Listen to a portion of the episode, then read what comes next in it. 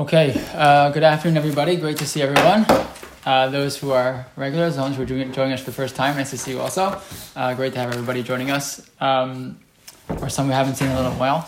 Um, is Yolita.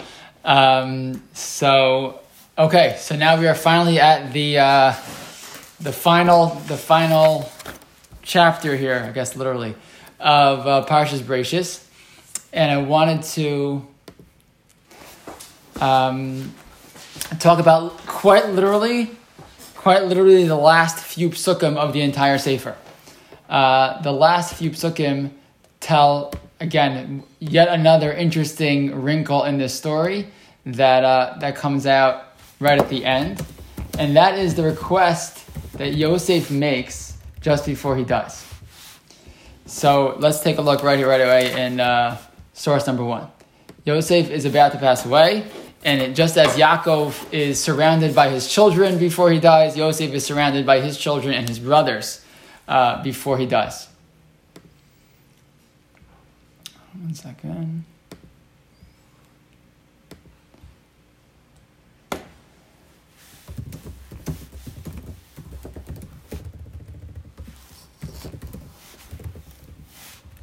Okay, last time.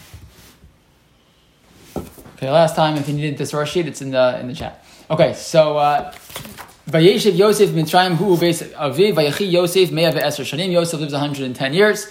Vayar Yosef Ephraim Bnei Shilei Shim Gam Bnei Machir Ben Menashe You will do Abik Yosef. Yosef sees Ephraim's uh, third generation, sees great great uh, grandchildren, great grandchildren, etc. Beautiful, and he's about to die. Vayomer Yosef Elachav Anochi Meis. So Yosef says to his brothers, "I'm about to die." And Hashem is going to eventually redeem you.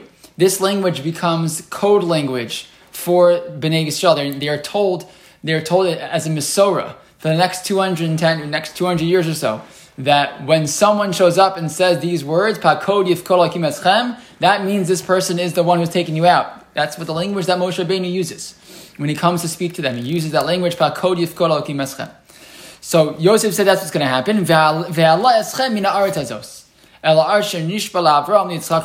to take us to the land that he had promised to Avram and Yaakov. They promised to our grandparents. Great. And then Yosef says something interesting. Vayashba Yosef as Bnei Yisrael He makes he makes the Bnei Yisrael, he makes his brothers take an oath. And what's the oath? Pakod. Hashem is going to come take you out of Mitzrayim. Please take my bones out with you when you leave.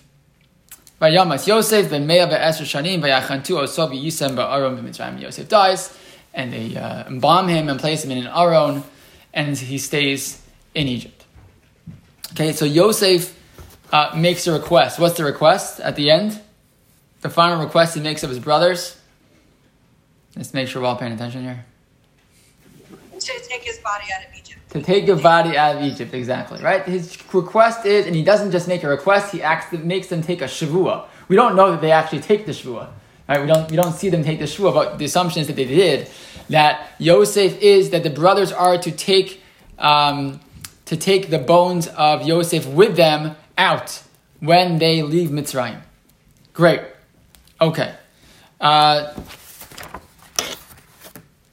that make sense to anybody? Does that bother anybody? What, what do you think about that request? Is it strange in any way? Side, I have a side question, but like, why, like, why would Yosef assume that Egypt would let like such a high-ranking, important person's body out of Egypt? Good. So, they, so is it going to leave now? Maybe that's part of what's going on here. It's a good question. When Yosef gets buried, when Yaakov wants to be buried, he makes Yosef do the same thing. He makes Yosef take a shvua that do not bury me in Egypt, rather take me to Maras Machpelah. When does that happen, though? Right away. Right away. Happens immediately. Right at that moment, he says, "Take me out of here. I do not want to be left here." We, we've spoken about this before. They're gonna make me an avodah zara. I'm gonna get uh, when there's when there's kinim, right? Uh, the Medrash says, "And there's kinim." I'm gonna my body's gonna get uh, you know eaten up by the kinim. Get my get my body out of here now, right? Yosef's request to the brothers is what? It's not the same thing. No, he says take my bones, which especially if you're being embalmed, it's going to be a while before you're just bones. And and and how do we know that he's connecting it with a long time from now. Because he's saying to them right after he tells them, "Don't worry, Hashem's going to get you guys out of here." And remember, take my bones. So it's sort of saying, when Hashem takes you out of Egypt, make sure you bring my bones with you. Right. That, that we, we again. But Yaakov was not embalmed, right? He was. Just... Yaakov was actually also embalmed. It's another conversation. Oh. Why that's allowed? We don't usually embalm people. It's a whole conversation actually. Right. But but the point is that that Yosef clearly connects the taking his body out of Mitzrayim to the redemption of the Jewish people from Mitzrayim. This is not something that's going to happen right now. He's not saying when I die, do me a favor, get me out of here. That's not the same thing that happened with Yaakov. He's making a different request. That is, when Am Yisrael leave Mitzrayim, I want to go with you. I want to go with you. And by the way, are the brothers going to be there when it's time for that? No, of course not. Of course not. They'll be gone too. Right, they'll also not be alive. It's a whole discussion. Wi- they- they- Maybe the Am Yisrael took took all of the Shvatim with them. There's Kever Dan in, in Eretz Yisrael. We, there are places where we find certain Kevarim of certain of the of the Shvatim. But the only one that we know of in the text, right, that um, that they actually take out of Mitzrayim and actually bury in Eretz Yisrael is Yosef. Rabbi Krohn, can I ask you a question? Yes. Um, if you make a shavua um, and you pass away, does the shavua die with you, or do your children or grandchildren have an obligation to fulfill that shavua? Great question. That's a great question. Um, it's a great question because clearly Yosef is asking is taking is asking them to take an oath that they can't fulfill. I mean, th- I mean, again, Right. maybe they don't know that. It could be they don't know, but the way Yosef is speaking, pakodiv kol, keep my son, they're not slaves right now, right? So c- clearly, this is this is in the simple pshat of the text. They already understand what's happening here, right? Meaning, the Bris Ben Abasarim was told to Av- Avraham this is going to happen to them. You're going to go to a foreign land for 400 years. God tells Yos, Yaakov when he's heading down to Mitzrayim, don't worry, this is part of the plan. Like, they all know what's happening here, right? This is not like, oh, maybe we're going to leave in two weeks. They know that's not happening. So you're right. It- it's clearly a shvua who's asking to take on behalf of their children and grandchildren. And it's a good question. Does the, does the halacha, you know, can, can I take a shvua that my grandchildren have to keep? I don't know. That's a good question, halachically, if that's actually, uh, no, it's a very good question. Um, I'm going to write it down. That's a great question. And like, was this, this so? This was passed on from them to their children and grandchildren. Don't forget, you know, great uncle Yosef when you leave, right? I'm gonna I mean, skip it must you- have been this was part of their lore. Like, Yes. you have to take it with you. which Yes. they did, right? Yes. So we find that Yo- that Moshe actually does take take his body, and then we find. Go, I'm going to skip you all the way to, to, to source number nine. Let's go all the way to source number nine just for one second. It's the la- very last conversation, all of Sefer Yoshua. And Yoshua is all about the conquest of Eretz Yisrael. At the very, very end, at the very end, it says, "Ves atzmos Yosef asher helu b'nei Yisrael Mitzrayim kavru b'Shchem b'chelkas hasadeh shakana Yaakov me'es b'nei Chamor avi Shchem b'mei kasita v'yu levnei Yosef lanachala." Right? They they did it. In the end of the day, they took Yosef's body. They brought it with them all the way. Everywhere they went, they took his body along with them, and at the end, they bury him in Shechem, in the area that Yaakov purchased from from Chamor, the father of Shechem, right before the whole episode with during the whole episode with Dinah. Um, so in that in that place, that's where Yosef is buried. He's buried in Shechem. So they do it. So whether they halachically were required to do so is a good question. Um, even better question because the Shvua happened before Matan Torah, right? And the burial happens after Matan Torah, which is actually fascinating, right? But uh, but regardless, they they had this Masorah to do so. They had this Masorah to do so, and Moshe Rabbeinu is the one that we're going to see in a second. The and Moshe Rabbeinu himself is the one who goes ahead and gets this done.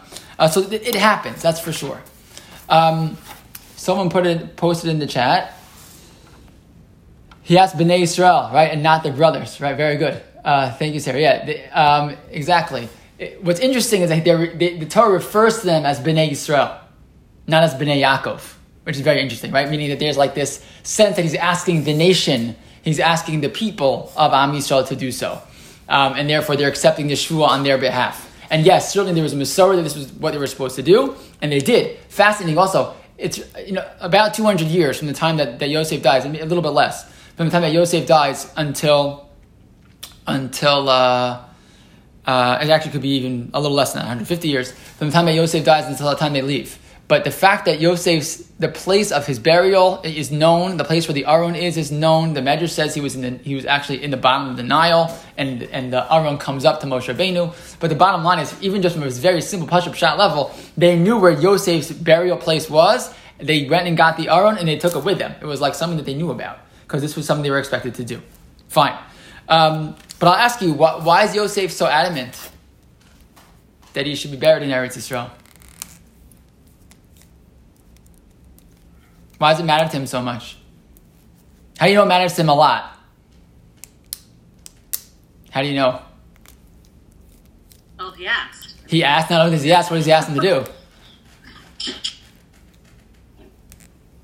Vayashba, he makes him take a shvua. Right? The fact that he makes him take a shvua, right. Right. means he really means it. Right? He really wants this badly.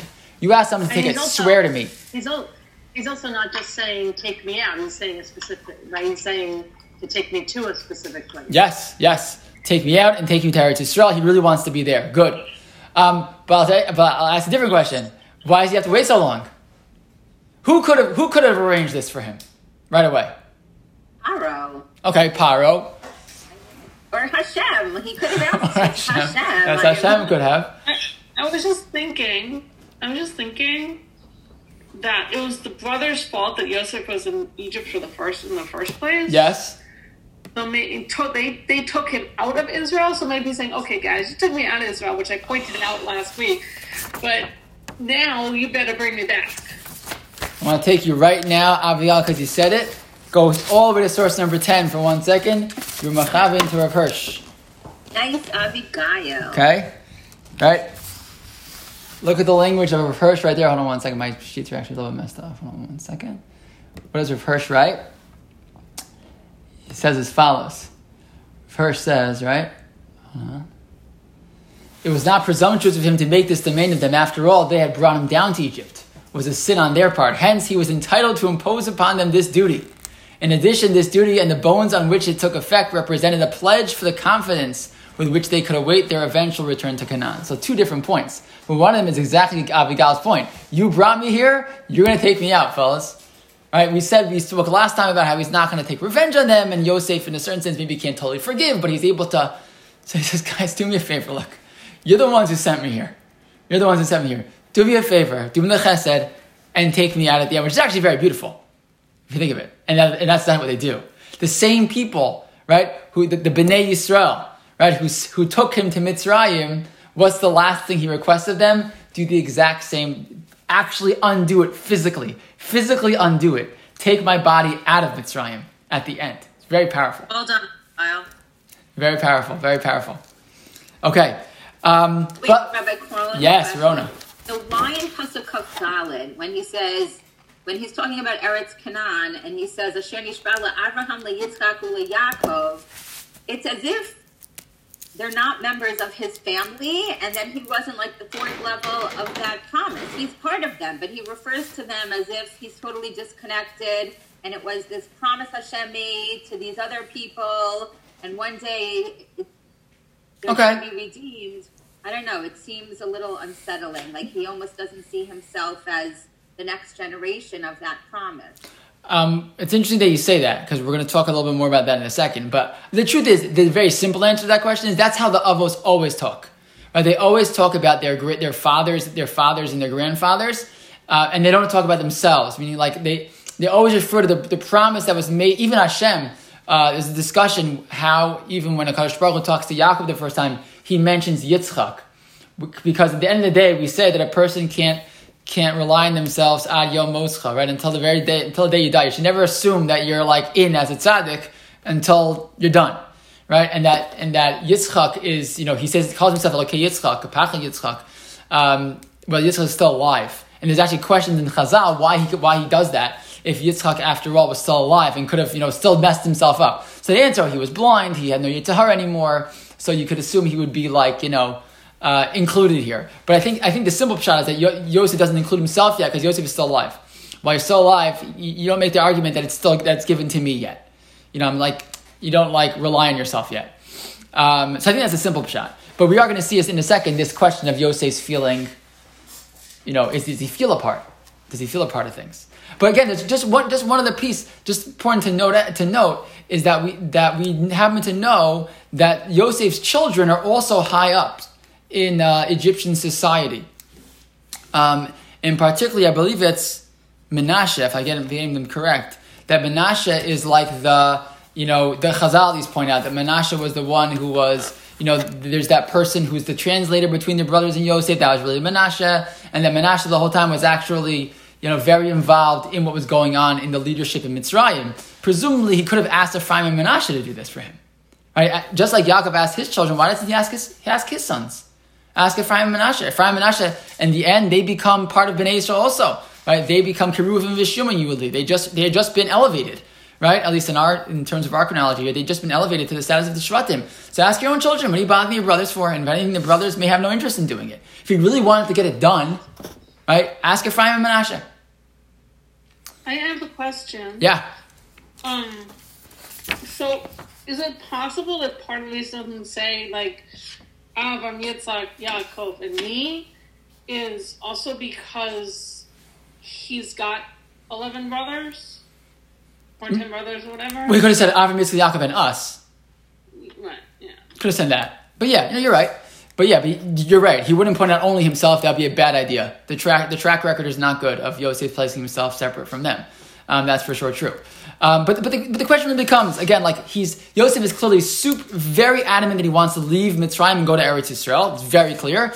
It is clear that he wants the brothers to do it and not anybody else, right? Uh, and it's also clear that he wants it attached to the Geulas Mitzrayim. He doesn't want to go now. Or, I mean, maybe he could, again, you could certainly argue that maybe he just realized it wasn't practical to go now. But it seems that he's interested in it happening specifically somehow tied up to when they're going to leave Eretz Yisrael. So if you look in the Baal HaTurim, the Baal HaTurim says something amazing. He says like this. Source number two, actually similar also to Abiyad, the point you made before. This Baal HaTurim writes as follows. Source number two, Vayashba Yosef as Bnei Yisrael, velo labanav. And he didn't ask his sons. Why not? Lefisha amar lahem bishchem lakachtamosi, vishama tachzirosi. Where was, where did the whole story happen? Where were the brothers hanging out when he came to find them? They were supposed to be hanging out in Shechem. They actually left. They went to Dotan. To Dotan. But, right, he says, you, you threw me into a pit, right, right around Shechem, and that's where you sold me to Mitzrayim. That's the place where we're going to end up. That's where I'm going to go back to. And you're going to take me there.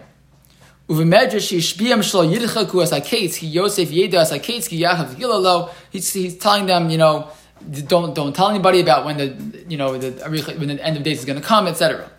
But what's the Baal HaTurim pointing out here? You could say it's just like a you know Yosef saying, "Look, guys, this is your responsibility. You set me here, so take me back." But what else could this be? It's also a little prophetic that he starts out in the pit in Shechem and he's going to end up in a pit. Amazing, right? Fascinating, fascinating. Okay, yeah, but It's like a kapara, right? Ah. Like, a, yeah, there's some type. It looks what? like to right a wrong, you you know, uh, not an eye for an eye, but it's like just a kapara. You reverse what you've done to make it whole again. You know, Right. He can't, they can't pay him back the money they stole, right? But at least they can very, very symbolically reverse that which would they had done, right? They can reverse with that which they did. It's very interesting. Um, So they kind of like, you know, you know, our words are so powerful, and they were basically saying, "Oh, you know, let's tell Dad he was killed." So then his dead body winds up in the same place where uh, where they said he was dead, where they said he had died. They're end up having his body in the same place where they had said he had died. Yeah, fascinating, right? Very, very interesting. Okay, Why Look- did he not want to be buried in, in Marada Machpelah? Like, why did he like? Did he not want to be everybody buried like in the same family plot? See, I don't know how they knew. It's a good question. How did they know that like all the Shvatim couldn't go there? Was it was it understood? Like, like a family plot, no? Like Yes. where the families. But for, for whatever reason, it ends up right. Adam and Chava, and then Avram, Yitzchak, Yaakov, and his spouse each, and that's where it ends. Right? The Shvatim don't end up there. Uh, why not? Is a good question. Did they know that there wasn't space? Is it really true that there wasn't space in Machpelah? It's hard. It's hard to imagine. I, I don't know, but like Yeah. You know, uh, we're able to find space a lot of times in a lot of places these days. Uh, so it'd be surprising that there wasn't space. But yeah, was there a Masorah that Maras Machpelah is like for the Avos? Avos had finished, and now we're not going to end up there? It's a good question. And how did he know that, you know, again, he doesn't say, take me to Shechem, right? The Baal HaTurim ends that in. He's going to take me to Shechem. Uh, never says, he doesn't say, he says, he doesn't say where to take him. Again, maybe he told them, maybe he told them privately, and maybe it's not recorded in the text. But we don't have Shechem as the place that is, you know, that Yosef told them per se. but somehow they figure out on their own that's the right place to take him, which is fascinating. Um, take a look at source number three, which is an excerpt from the Chuma- Chumash Mesoras Harav, which is a, beautiful Chumash, which is basically they took all of the ideas that Rav Soloveitchik ever said on any parsha. Uh, the Rav, there's, there are very, I mean, there are now more, but the Rav never, I mean, the Rav didn't publish much of anything on his own. But, uh, you know, uh, like, you know, the Rabbi Soloveitchik on the Parsha, there's not really svarim like that. There now are more. So, that, but they took his writings on, you know, on different elements of the Parsha and brought them together on the Chumash. So in that, in that uh, Chumash, they write the following. Um, God will surely remember you, and you shall take my bones up out of here. The viceroy of Egypt, the ruler who by his smallest gesture had the power to judge his brothers for life or for death, before whom the brothers begged for their own lives as they pledged eternal subjugation to him, now makes an amazing request. Just to point out, right, the story that we're not talking about, we mentioned, la- I think we talked about this last time, is how at the end, when Yaakov dies, what happens? They come crawling to him. Yeah, you know, Yosef, please don't, don't mete out punishment on us now right? They're like so nervous. He's gonna he's gonna just he'll he'll kill them now because Yaakov died, and he doesn't do that, right? You know, he says it's fine, don't worry about it. God, you thought it was bad, God thought it was good. We're, we're fine, right? But it's amazing how he's he's the most powerful, one of the most powerful people in the world, and he turns to his brothers now with a request, right? The all powerful Joseph was utterly powerless to accomplish the one objective that mattered most: to assume his place among the tribes of Israel to have his name etched beside that of his brothers on the breastplate of the Kohen Gadol. To achieve this goal, Joseph had to be buried in the land of Israel. What what does he what does he mean here when he says this?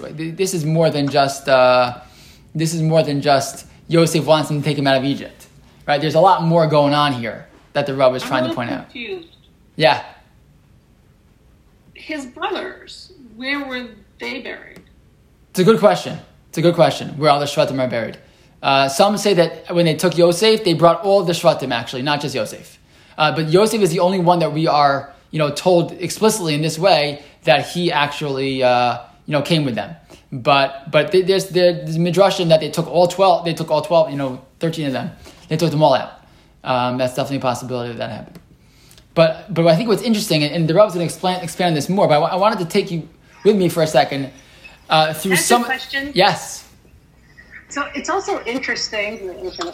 Um, it's also interesting because if you think about it from Yosef's perspective instead of from our perspective, it, it's almost like his, his family totally abandoned him. His nation abandoned him, and he's adopted by this other culture and religion. And it's we talked about does he actually forgive his brothers? And this is almost like his way of saying I forgive. you. Like I'm thinking about myself it's like it's almost like I say, okay, forget Judaism when I die. Please make sure I get buried um, in the cemetery where I, you know, where my church was, where I grew up. Like it's it's a bizarre request when you think of it from Yosef's perspective. And we talked about how he didn't forgive, and maybe this is almost his way of saying, you know, I forgive you for everything you did because I am one of you. Ah, ah, very good, excellent. So take a look because because Jenny, you're totally hitting on one of the struggles that Yosef faces, and a lot of the Farshim talk about this. One of the greatest, Yosef is like the hero for us, and this, by the way, also one of the reasons why Yosef, the story of Yosef, always comes up um, parallel to Hanukkah, right? Because Yosef is the Galus Jew. Yosef is the Jew who is rises to the highest levels in secular society, but yes, remains himself the whole time, right? He, Yosef is the one person, I think I mentioned this before, whose name is changed in the Torah, and yet his name, that name is never used again. He's called Safnas Paneach, but he's never referred to as Safnas Paneach in the Torah ever again. Why? Because he doesn't identify as Safnas Paneach. He remains the Jew in Galus. He, he's Yosef. No matter what, you know, how far he's risen, how much money he's made, no matter how the, the, the, the, class that he's now considered a part of, it doesn't make a difference. Yosef is always longing to be back as part of, you know, with, with his family. And we find it actually in a number of places in Chazal, in the Torah itself. Look at source number four. When, when Yosef is, uh, is uh, accosted, right, by Eshes Potiphar. So we've spoken about this before also. He's accosted by Eshes Potiphar. She wants to grab him to, uh, literally she grabs him to, to, to sin with her. And what does Yosef see? Right? Says the Gemara in Sota, Ba'osa Shah Ba'asa Diyukno Shal Aviv. He sees the face of his father. See the face of his father. Medrash points out he looked like he looked like his father. Maybe he was looking at himself, right? But what, what, but what does his father say to him? Again, what this was a this is a uh, you know, the Medrash is telling us some miracle that happened. That's possible, or the Medrash is telling us something happened internally in Yosef. And what conversation does Yosef have with himself or with his father at that moment? Amr lo Yosef, asidin achecha sheyichtavu al avne ephod v'ata. In the future, hundreds of years from now, there's going to be a, a, a thing called the Mishkan, and there's going to be a Kohen Gadol, and he's going to wear this beautiful breastplate. It's going to have twelve stones, and your name is going to be on one of those twelve stones. You want to stay there, or you want it to be erased from there? Ritzoncha shimcha v'tikra roa zonos. You want to be you want to be removed from there, Yosef. And it's at that moment that Yosef says, "I can't do this. I got to be myself," and he runs away. Right? He said, I'm, I'm not gonna I'm not gonna be that. I'm not gonna lose myself and forget who I am." Yosef is continually struggling with the fact that he feels rejected by his family, but wants to feel connected to his family. How does he name his children? Source number five, Yosef yulad shnei banim beterem tavo shnei harav. What does he call him? Yikra Yosef Hashem bechor Menashe. Why does he call him Menashe? Ki nashani elokim es es kol beisavi. He says, God has helped me forget all my hard work and forget my father's house. And the Mefarshim are like almost astounded by this, this, this name for his son. He's allowed me to forget my house? Can forget my house. But maybe yes. Yosef, on the one hand, wants to stay connected to his family, but he's pained by the fact that he feels rejected by his family. Right? Later on, he names Ephraim Ephraim. Why? Hifrani Elokim Be'eretz on. God has allowed me to be successful in the place of my affliction, a place where I had been thrown to by my family. I found success, Baruch Hashem.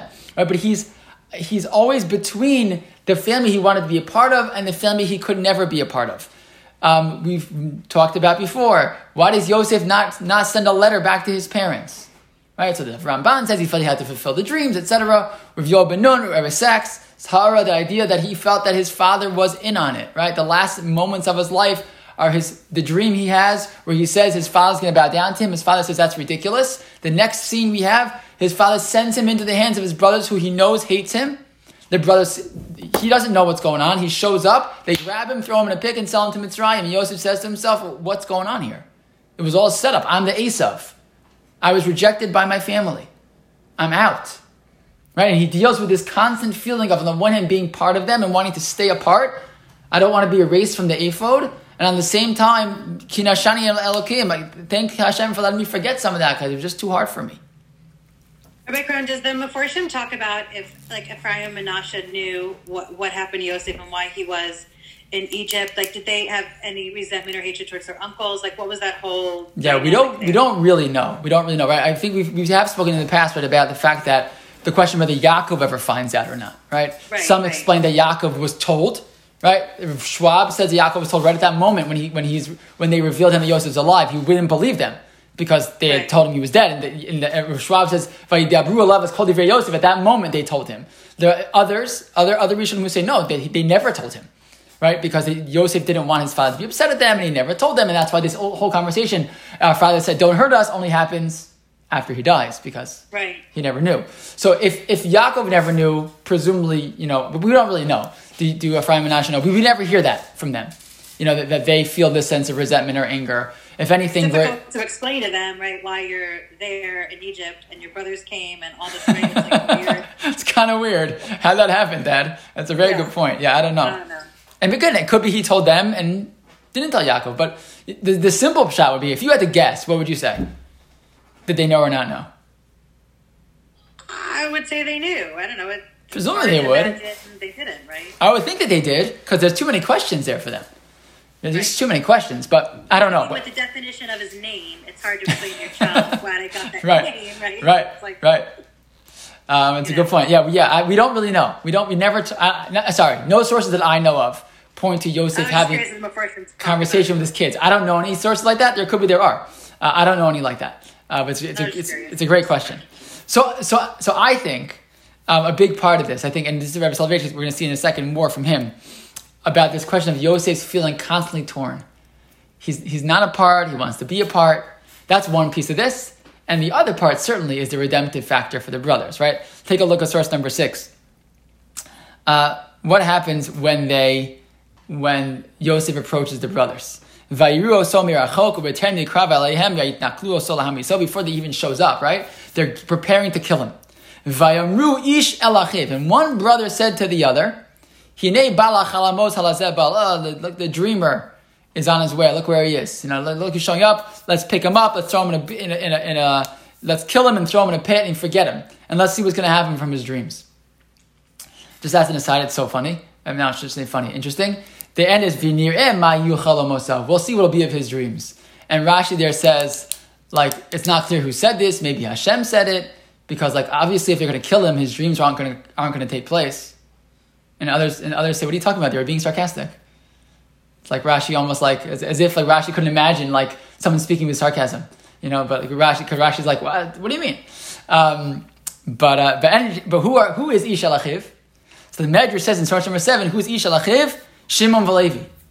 Who are the two people who were talking about killing killing? Uh, who had the first idea to kill Yosef? It was Shimon and Levi. How do you know? Rashi explains in source number eight when when Yaakov goes ahead to, to bless, he gives his brachos, right? Sort of saying, right? Is they, are they really brachos or are they really, you know, a, a Musar Shmuz? But he says to each brother, gives them their, their, their bracha. What does he say about Shimon Levi? Shimon Levi achim. Says Rashi, be'etza achas al Shchem v'al Yosef. Shimon and Levi had the same, they, they, they, always go together, right? Shimon and Levi, right? They work together to kill, to, to kill the people of Shechem, and they work together to kill Yosef. Uh, where does that come from? Says Rashi, "V'yamru ish alachiv v'yatalachu v'nerageu." Here, they, they said one to the other, right? Achim, achiv, same language here. How do we know it was them? Mihem im tamar Ruven or Yehuda lo. It wasn't Ruven. Ruven wanted to save him. It wasn't Yehuda. Yehuda is the one who at least says just just sell him. Im tamar b'nei ashvachos. You want to say it was the the children of Zilpah. Hare lo haisa sinasan shlema. They didn't really hate him, right? we know actually he hung out with Bnei Bnei Bnei Zopa. Naris Bnei Bnei Bnei Bnei Zopa. They, they, they got along. Yisachar Zvulun Lo Hayim Medabrim B'fnei Achem Hagadolim. Right? Yisachar and Zvulun, the younger brothers. They're younger than Yehuda and Reuven. They're not going to speak in, in, in their place. Uh, Korcha, who's left, the only two brothers available to be the ones planning the murder of, of Yosef, Shimon V'Levihim. Shekaram Avihem Achim. They're called brothers, right? And that's why he says to them, Shimon v'Levi Achim, because the Torah says about them, Vayamru Ish Elachiv. It was Shimon and Levi together who were the ones who wanted to get rid of Yosef. Fascinating. Who is the individual who, at the end of the whole story, is the one who takes the bones of Yosef himself and brings them to Eretz Yisrael? I don't know, but I'm going to guess Shimon or Levi. So Moshe, Moshe Rabbeinu. Moshe, Moshe, right, right, right. Moshe Rabbeinu. Moshe Rabbeinu is from the tribe of Levi. The tribe of Shimon never really recovers, to be honest. The tribe of Shimon and Levi end up being spread out, right? They're split up. And they both have this burning passion, this fire, right? And Levi, Shimon ends up with all kinds of mistakes and messing up, and they, they become a disaster, basically uh, Shimon. It never really works for them. Um, as opposed to Levi, who take that power, that fire to become Mila Shem. They're the people who use their fire and their passion to become the people who do right, the Avod and the Beis HaMikdash eventually. They're the Chashmonaim are Leviim, Pinchas, Ben Elazar, Ben Aaron, a Cohen. Pinchas is a Levi, Moshe Rabbeinu is a Levi, Aaron, a Cohen is a Levi. They take that passion and they use it to become the greatest of the Hashem, right, and the leaders of Am Yisrael with that fire. Did you talk about how they both got like the same punishment that they didn't get any land as a punishment, but right, like Levi. Levi gets spread around because they can't all be in one place. It's too dangerous, right? We don't want Shimon and Levi to be in the same spot. Correct. So um, yeah, we've spoken about Shimon and Levi before. So so it's fascinating the, the redemptive quality here of it's not just Am Yisrael that will take Yosef out, but it will be the tribe of Levi that are the ones to take Yosef out Levi, who was the original one who said it's time to get rid of Yosef, will be the one who takes him out of Mitzrayim. Take a look at this, how the Rebbe Soloveitchik says over this idea. It's so beautiful. The biblical commentators ask, source number 11, I think, right? Yeah.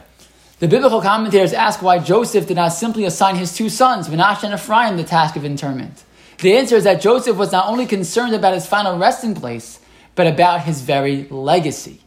He was torn from his family, estranged in Egyptian exile for so long that he required a spiritual realignment with the rest of the children of Israel. To accomplish this realignment, Joseph had to repair the breach in the relationship with his brothers, a relationship that had been strained since childhood. He somehow had to inculcate love and respect where previously there had been distrust and fear. His legacy had to be re- redefined and redeemed with acknowledgement by his brothers that their descendants that, that and their descendants of his pivotal role in the continuity of the Jewish nation. It's not just that they had to do tshuva because they had done something bad to him. That's not the point. But it's that Yosef feels like this, it's a very strange thing. Yosef was wronged, right? But it's, and he's climbed the mountain in a certain sense, but he never really feels a part of them. To the very end, he doesn't feel included. And it's almost like, you know, like the kid who like gets left out and made fun of, and then so then the teacher or the parent says it's not nice, you should be nice to them, it's not nice to treat them that way, and the kid say, I'm sorry, I'm sorry, we'll be nicer again. So that's all nice that the teacher said to be nice, the parent said to be nice. What's the problem? There's still this awkwardness between the kid and the other kid, that, that kid and the rest of the kids, the bullies. It's, it, it doesn't make it better, the fact that they're done being mean. The kid still, the other child still doesn't feel included. This is, you know, in the, in, in the very, you know, just basic way for children, but it's the same thing with adults, and certainly here with the brothers. The fact that brothers had done tshuva in a certain sense and feel bad for what they did, and they're embarrassed, and it, it, it couldn't totally bring them back. And even Yosef couldn't feel totally a part of the brothers again and part of that group. And remember, he's fearful. I, I don't know if I'm, I don't think I'm saying a chiddush to say that the Medrash, when the Medrash says that we have other Midrashim, which others explain, are, are, are a reflection of the person's internal struggle. The Midrashim about Avram Avinu, when he's at uh, Akedes Yitzchak. And the Medrash says the Satan came and became a river and this and that. So many explain that that, that whole story, those Midrashim are explaining the inner turmoil that's going on in, in, Yos, in, uh, in Avram Avinu. I would argue it's the same exact thing, and maybe the, the Rav is really explaining the same thing. That that Medrash about Yosef, saying Yosef, you want to be erased from the stones of the ephod, is the fear that Yosef had. I know I made it. I know I did okay. I know I made it through. But I, I, am nervous I'm not going to be included again. I'm nervous I'm not going to be part of this legacy for the rest of, you know, for eternity. Forget after I die. I, I know I'll die fine. I, me and God will be good.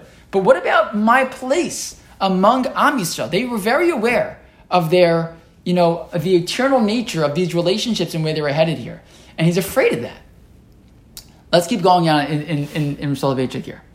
This, there is a subtle double meaning in Joseph's request. And you shall take up my bones. The removal of my remains from Egypt should elevate my standing from estrangement to an integral constituent of the tribes of Israel.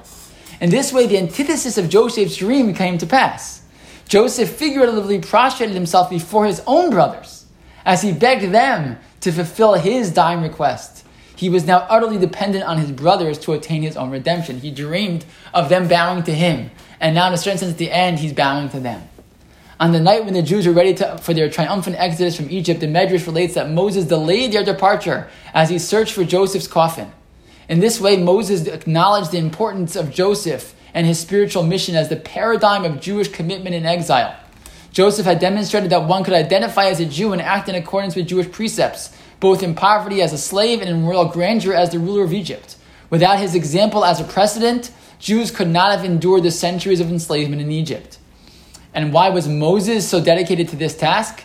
The commentators suggest this was because he was a grandson of Levi, Joseph's greatest antagonist. Shimon and Levi are brothers, instruments of violence are their weapons. Levi was among the greatest of scoffers as Joseph recounted his dreams. But through his great descendant Moses, Levi vicariously acknowledged his mistake. The Talmud comments in the phrase in Exodus, and he, Moses, took Joseph's bone with him. Moses not only physically carried Joseph's coffin, but he internalized Joseph's legacy. Moshe acknowledged that the entire nation owed their everlasting gratitude to Yosef, not only for their physical well being, a gratitude that was already expressed, as foretold in the first dream, but also, and perhaps mainly, for his spiritual leadership and example as represented in his second dream. This belated recognition constituted the complete fulfillment of the sun, the moon, and the eleven stars were prostrating themselves to me. Could there be a more beautiful example of such obedience, uh, uh, obeisance, sorry, than Moshe carrying Yosef's coffin on his shoulders? Joseph's spiritual mission on earth was now validated, his second dream fulfilled in its entirety. Right? The point being that Yosef needs them in the end to show him that that his legacy is is meaningful to them. I want to be a part of the story. I have I have a part of the Am Yisrael that I need to give. Right, and Yosef is his his piece there is so vital to the future of Am Yisrael that he wants to be included. And so in the end, he says to them, "Help me out. You did to me. We're, we're good already. I, I'm, I'm not holding you accountable. I'm not going to punish you. I'm not going to take it out on you. But now I need you to do me a favor." And, and, and I think he could even argue even one step further that once he asked them to do him a favor, right, he asked them to do for them, he's trusting them. Right? And by placing his trust in them, that's another way that he's able to kind of, you know, what's the what's the, the, the biggest issue in every relationship that goes awry is a lack of trust. And when Yosef is willing to show that he trusts them, do this for me, I, I won't know what you do, what you don't know. I'm gonna, I'm, I'll have died at that point. He says, but I'm trusting you, I'm asking you. And not just asking you to do it yourself, I'm asking you to teach your children. Tell them where I am. Don't forget about me. And take me along with you. It's like it's a very beautiful kind of closing chapter that Yosef in the end recognizes that after all this time and he had started with his dreams and his ruling over them and he's in control of them and it all came true and they bow to him, we're here to you, be your slaves. At the end, he says to them, but look, guys, I really need you to. And I need you to take me back after all that. It's a very, it's, you know, yeah, it's a tshuva for them and it's a, you know, it's a, it's a way to, for Yosef to be spiritually fulfilled and be brought back in. But I think you could also argue it's a way to see, uh, you know, a, you know, a reconciliation in a certain sense. When he trusts them, he asks them to do for him. There's really no no greater way to show them that he trusts them to to make things happen for him. I had a couple of thoughts. Yeah. That. So one is um, Yosef never really was part of his brothers. He was always the outsider. So there was nothing, you know, it's not like restoring a bond. There was no bond. Um, so in that respect, he's really asking him, you know what? I've always been the outsider. Can you please include me this one more last time? So I think that was a strong, you know, plea for that.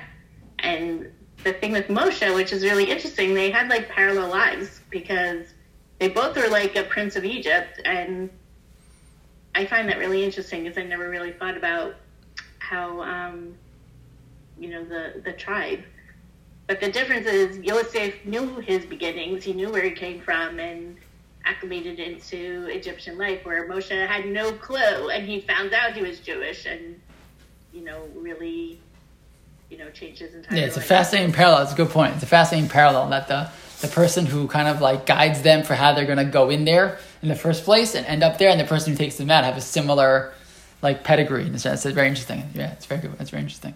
It's a good point. Um, but I think it's nice. I think I know uh, been, this is kind of the theme throughout. It's like how, how are we going to get through this Yosef and their brothers thing? And we're gonna don't worry, we won't talk about it anymore next week. We'll be on Sefer Shemos already.